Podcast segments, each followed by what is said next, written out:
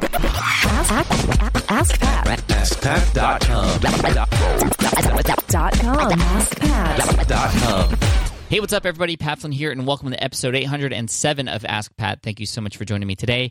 As always, I'm here to help you by answering your online business questions five days a week. We have a great question today from Barry, but before we get to that, I do want to thank today's sponsor, which is FreshBooks. FreshBooks is an awesome company that helps people manage their business finances. They've been helping me for years. They uh, serve millions of small businesses. And what's really cool is they help you keep track of your income and your expenses, of course. And they do it in a really, really great way. But more than that, they help you with your invoicing too, which means they help you bill your clients. So if you're a coach or you have any consult, uh, you, you, do, you do any consulting or students of any kind and you, you need to bill them, you can do it really quickly in a, in a very professional way using FreshBooks. What's really cool is you can also have them track for you who opens those invoices so you can follow up uh, with people who haven't yet. It's really, really handy, and I use it myself. So check them out for 30 days for free by going to freshbooks.com slash askpat and make sure you enter Ask Pat in the How Did You Hear About Us section. All right, now here's today's question from Barry. Hi, Pat. This is Barry Pearman from Auckland, New Zealand. First of all, just want to thank you for all that you do. You're a real inspiration. I blog about uh, mental health and on my blog called turningthepage.info. And I've got a question around Kevin Kelly's 1000 True Fans. And uh, it's easy to uh, discover who your true fans are via your email list, you know, and the open rates and clicks and that sort of thing. But my question is how do you identify the 1,000 true fans on a social network, such as Twitter or Facebook, and um, then isolate those people to a list where you can follow and uh, continue to develop uh, stronger conversations? Thank you for all that you do and looking forward to hearing your response. Bye. Hey, Barry, thank you so much for the question. I really appreciate this, and I love where this is coming from. You want to know exactly in your audience who are the top fans. Um, now, I would argue actually that you are not finding your true fans by just looking at clicks and email opens and stuff like that. Yeah, that's going to give you a good indicator of who's following you and who's really interested.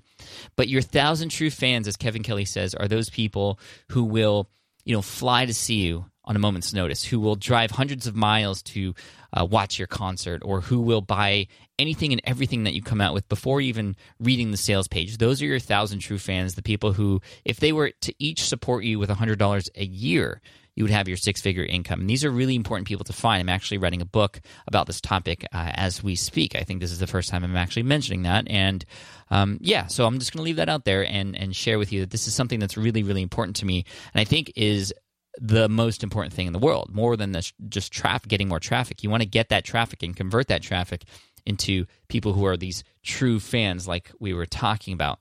So, these true fans, yeah, I would I would argue against well, even email opens and even clicks and stuff like that. You want people who are going to be engaged with you, who are going to get to that level of really wanting to become some uh, ambassador for your brand. And that only happens through many, many moments of interactions. And a lot of the interaction can be on a more automated basis through email and social media and whatnot.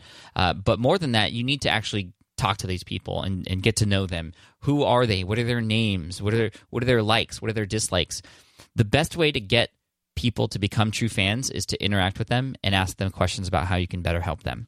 That's going to help you stand out from everybody else in your space who's not doing that. But more than that, it's going to help you be able to empathize with your audience and learn and hear from in their own voice what you can do to better serve them and better help them. And even if that person doesn't necessarily become a true fan, you have a person that is a representative of somebody who could become a true fan who you are now going to better serve. So you are serving your audience better and whole as a result of doing that.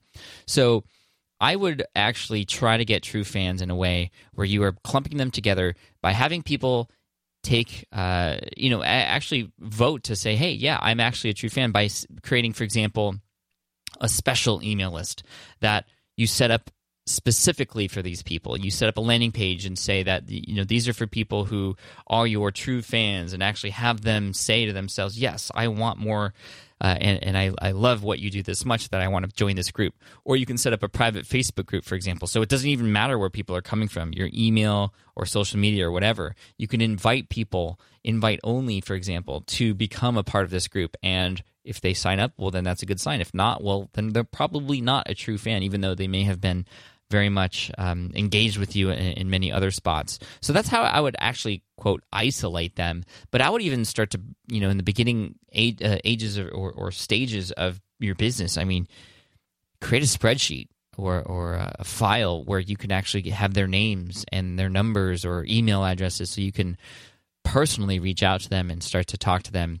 Uh, and you'll start to get a feel of who your thousand true fans are uh, that way. So, uh, yeah, try to isolate them into a specific group of some kind, and then actually try to reach out to them personally and, and begin to create that group that way. You're gonna you're gonna begin to see and notice people who are more active than others uh, and and that's what actually social media is great for. You can already uh, even more so than email start to see who's more engaged. There are tools out there that can help you find your top community members. Uh, there's top fan tools for Facebook. There's uh, commun.it for Twitter and, and tools like Social Rank that can help you as well.